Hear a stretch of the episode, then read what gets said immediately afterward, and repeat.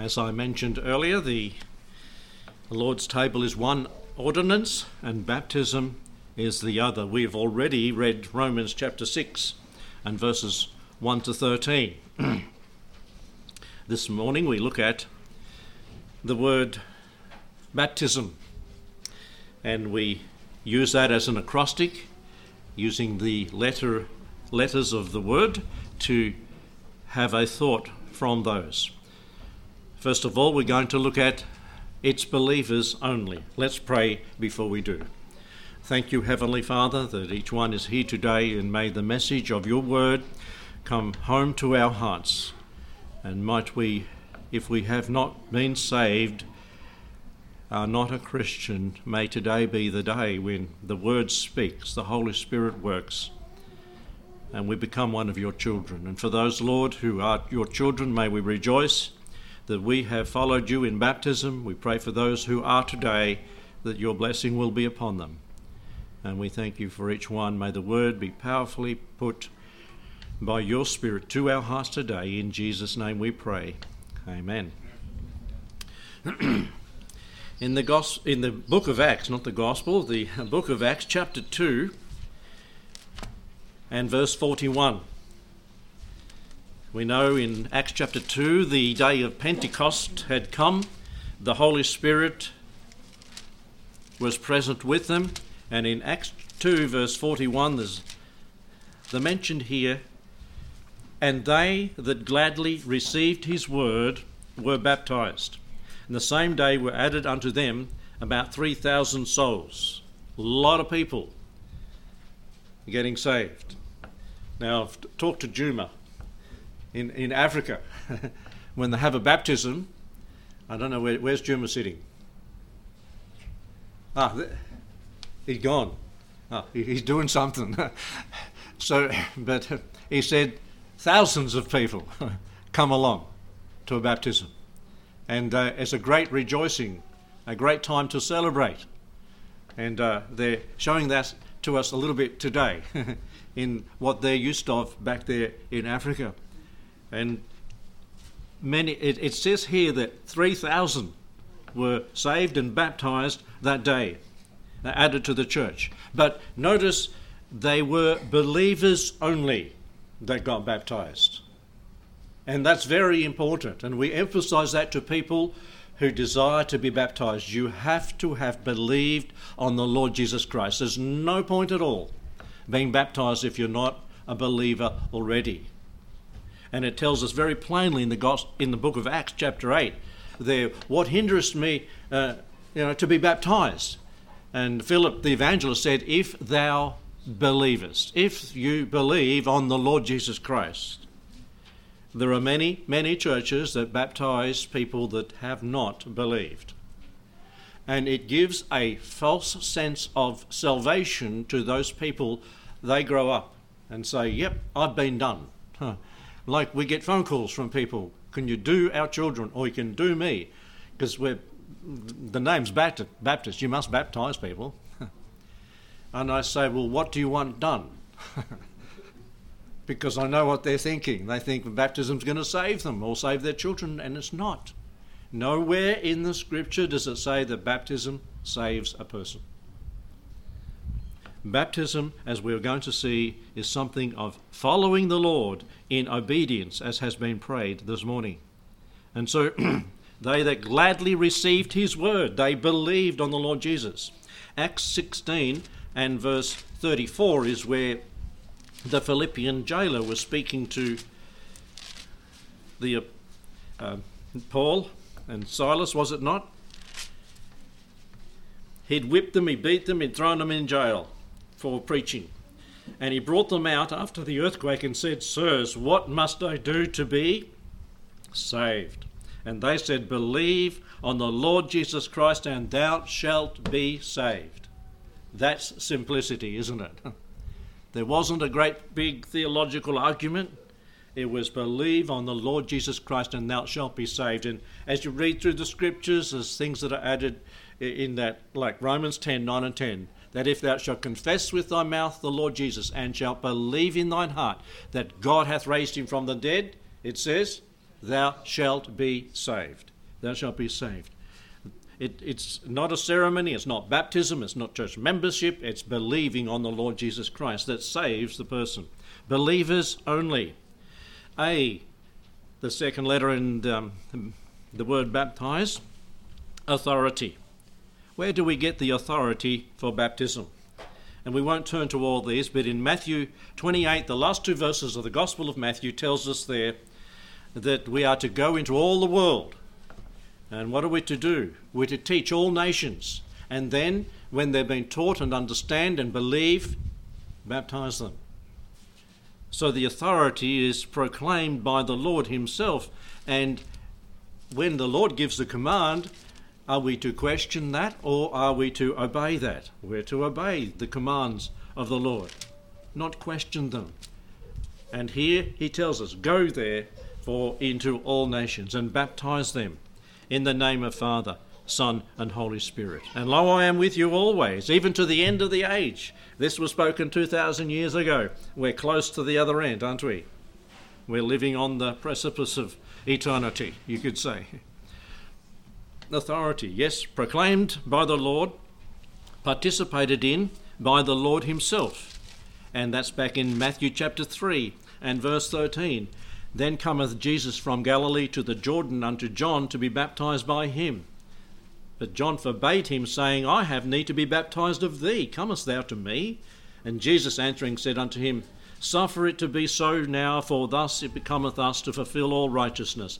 Then he suffered him and the Lord was baptized. He went up straightway out of the water, and lo, the heavens were opened unto him, and he saw the Spirit of God descend like a dove and lightning upon him. And lo, a voice from heaven saying, This is my beloved Son, in whom I am well pleased. The Lord participated in baptism by John. For John said, No, I'll, you baptize me. And the Lord said, No, suffer it to be so. What an example for us he humbled himself, not only unto death, but to, to do this in the beginning of his ministry. it was practiced by Peter. Peter practiced it, and that's in Acts chapter 10, verse 44. It was performed by Paul in Acts chapter 16. You see, this is, this is real personal to me. and um, Tim brought it up to home to us last weekend, actually, again, because within my family, very close, as close as you can get as a family member, someone challenged me one day, baptism's not for today. I said, and I said, where's this Johnny come lately doctrine come from? And that really upset them. because it's in the in the word. And I had to go back in the word and say, well, you uh, know, Paul didn't talk about it. Paul didn't baptize people. He did so. it is in 1 Corinthians.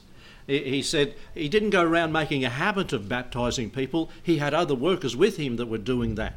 He was evangelizing and, and starting churches. But in, in 1 Corinthians 1 12 and to 17, he did baptize people. And he, he, he was, his memory was going, he must have been getting a bit old. But he said, I, I think I, I baptized them, but I can't be sure if I baptized this person. But he did do it. And there is a doctrine that's going around. It's in it's incorporated in, called the grace movement. They don't call them Baptist churches because they don't baptize. It's called the grace movement. There's churches in Sydney, there's churches in Melbourne that are that, and mainly overseas. And it was interesting when I went down from where I was challenged on this it was half in the middle of Victoria, and I went down to Melbourne with Jill and, and I mentioned it to my father in law. And he, he got up out of his chair and he trotted off to the bedroom and he come back straight away. And he said, When I was in the army in England, he said, This stuff was taught back then. And when the fellow left to go back to America, he said, We retaught them and said, Baptism is for today. And I never knew that my father-in-law had had to face this way back at the Second World War or just after the Second World War. And so, yes, it is a challenge for some. Some say it's not on. It is. It's literal, it's practical, it's logical as you read through the scriptures. And P is for public confession. And in those verses that are given in the bulletin there, they don't mention baptism. But it does mention in Matthew chapter 10 that if we confess him before men, he will confess us before the Father in heaven. So it's a public confession. And for us today, I say it is a lot easier. Back in times past and in other countries presently, if you get baptized, you could lose your job, you could lose your reputation, you could lose your family, you could even lose your life in places in the world today if you get baptized. So it's a public confession of the Lord Jesus Christ, saying, I am a Christian. And we ought to speak and show that we are in our confession of Him, even through baptism. T, the testimony of the gospel. Let's turn to this one. It's in 1 Corinthians chapter 15 and verses 1 to 4. 1 Corinthians 15 verses 1 to 4. Paul said, Moreover, brethren, I declare unto you the gospel which I preached unto you, which also ye received, and in which ye stand, by which also ye are saved, if you keep in memory what I preached unto you, unless ye have believed in vain. For I delivered unto you first of all that which I received. And this is the gospel that he mentioned there in verse 1 that Christ died for our sins according to the scripture that he was buried and that he rose again the third day according to the scriptures. And here we have three things that are mentioned the death, the burial, and the resurrection of the Lord Jesus. Why did he die and shed his blood? To pay for our sins. We cannot pay for our own sins. Without the shedding of blood, I've mentioned that in Hebrews 9, there is no remission of sins. And if you read through Hebrews chapter 9 and chapter 10, it is all about the blood of the Lord Jesus atoning for our sins. And nobody will be able to enter heaven's gates who has not been washed in the blood of the Lord Jesus. Cleansed in the blood. Have you been cleansed in the blood of the Lord Jesus? Not literally, but in the spiritual sense that you've been washed in the blood, believed on the Lord Jesus Christ. I pray that you have been. Death of the Lord Jesus, the shedding of his blood. The burial. Remember what Jesus said in Matthew chapter 12 and verse 40. In Matthew 12 and verse 40, we have there where the Lord Jesus said, I'll give you a sign. It'll be the sign of Jonah, Jonas, as it's mentioned there, that he was three days and three nights in the belly of the great fish down in the depths of the sea to where that whale, whatever, big fish took him.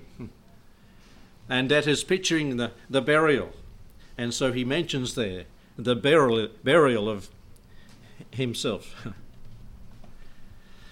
three days, three nights in the heart of the earth. And when you read the book of Ephesians and Peter, you can say literally it happened.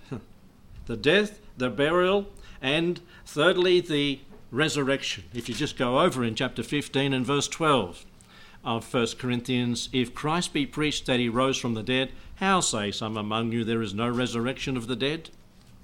He is referring to the Sadducees and others that sided with them. If there is no resurrection, we have no hope. And as it says in verse 19, we're all men most miserable. And then he states, as a matter of fact, in verse 20, Now is Christ risen from the dead and become the first fruits of them that slept.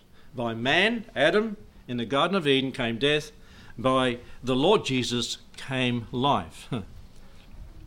and he makes us alive. The testimony of the gospel is seen in baptism death to self, burial in the water, and up as it were, in resurrection to walk a new life before others and the world.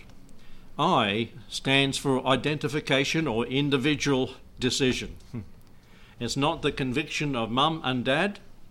I remember that when I became a Christian was around the age of 12, baptism was about the age of 18 in the Yarra River of all places, but right up in the mountains where it's clean as the Murray. but in the big rocks and the water flowed.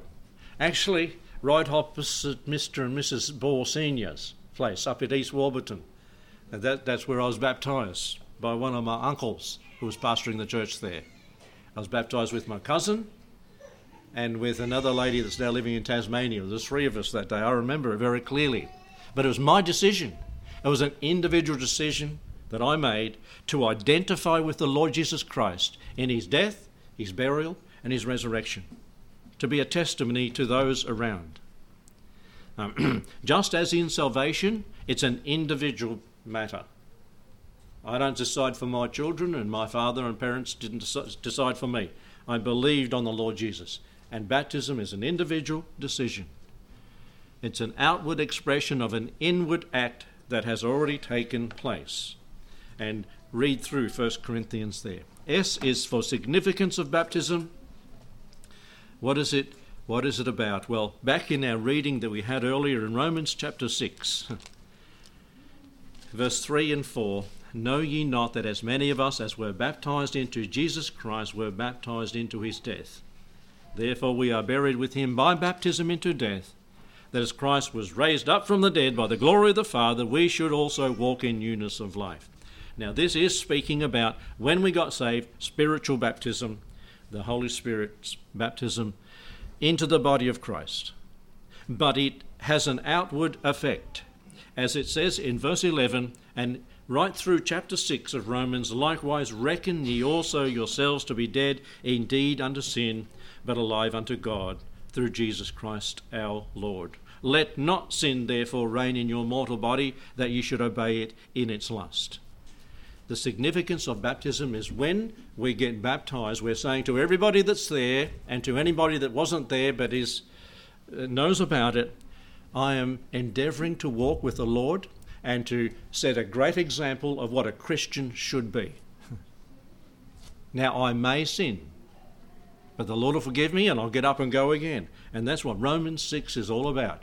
It starts with baptism and then talks about the obedient life of the Christian, crucifying the flesh and living in the power of the Holy Spirit. And we haven't time to elaborate on that, but that is there. And then it forms within a few yards, probably 30 yards, there's a river. and it's a, it's a lime green colour. And we had a baptism, to participate in a baptism of a local person there when we're over there. And we were just, just down from where it starts. And it was, it was probably about from here to there wide. And as we were, Andrew was doing it and he was baptizing an individual. And as that happened, here comes some Jewish people floating on tubes. and they, ah, Christian. they knew what was happening. they knew what was happening. There was a baptism happening. And where the Lord was baptized was down below the Sea of Galilee. We were above the Sea of Galilee where we were uh, at the river. But there was much, much water. Why do you need much water if you're going to sprinkle a person? You don't. You need a lot of water. They come up out of the water, didn't they? The Lord Jesus and John the Baptist, and the Ethiopian eunuch. Here is much water. What hinders me to be baptized? Because a sprinkle is not being buried. A sprinkle is a sprinkle, it's not going under. And so the method of baptism is, I believe, scripturally speaking, immersion. Immersion. The Lord didn't just go unconscious when he died, he died and was buried. He had his life was taken from him that we might have life. And so the method is certainly immersion and totally. 1 Peter chapter 3 verse 21 I think is a good summary or conclusion. The like figure unto which even baptism does also now save us not the putting away of the filth of the flesh, but the answer of a good conscience toward God by the resurrection of Jesus Christ. And so some will say in the first part of that verse, well, look, it says, baptism saves me, the like figure unto which even baptism does now save us. But then it says, not the putting away of the filth of the flesh, not the cleansing of our sin. It's the answer of a good conscience toward God. And if you haven't been baptized, and you think you should follow the Lord in obedience of baptism, consider it. If you're not a Christian, you're not saved, you haven't confessed the Lord, trust the Lord. Time is short. There's not a lot of time before the Lord comes. And we do that, what we did this morning, until He comes, and then it's all over. Trust the Lord Jesus. Believe on Him. He'll wash, your, wash away your sins, and you become one of His children. Secure forever in the hands of the Lord Jesus Christ. Trust in Him. Let's close with prayer. Thank you, Lord, for the time together. Thank you for the quick reminder of the two ordinances today of the Lord's Supper we celebrate in remembrance, of the baptism that we should participate in, following you in obedience, identifying with you, and coming up to declare, I am going to walk in newness of life. I'm going to be an example to my family, to my friends, and wherever I am, of a dedicated Christian. Bless those that are doing that today. And if anyone is here hasn't been baptized, Lord, and you've spoken to them, may they seek your will in their lives. Thank you for all your blessings. We thank you for the fellowship to come in a moment. And we give thanks and praise in Jesus' name. Amen.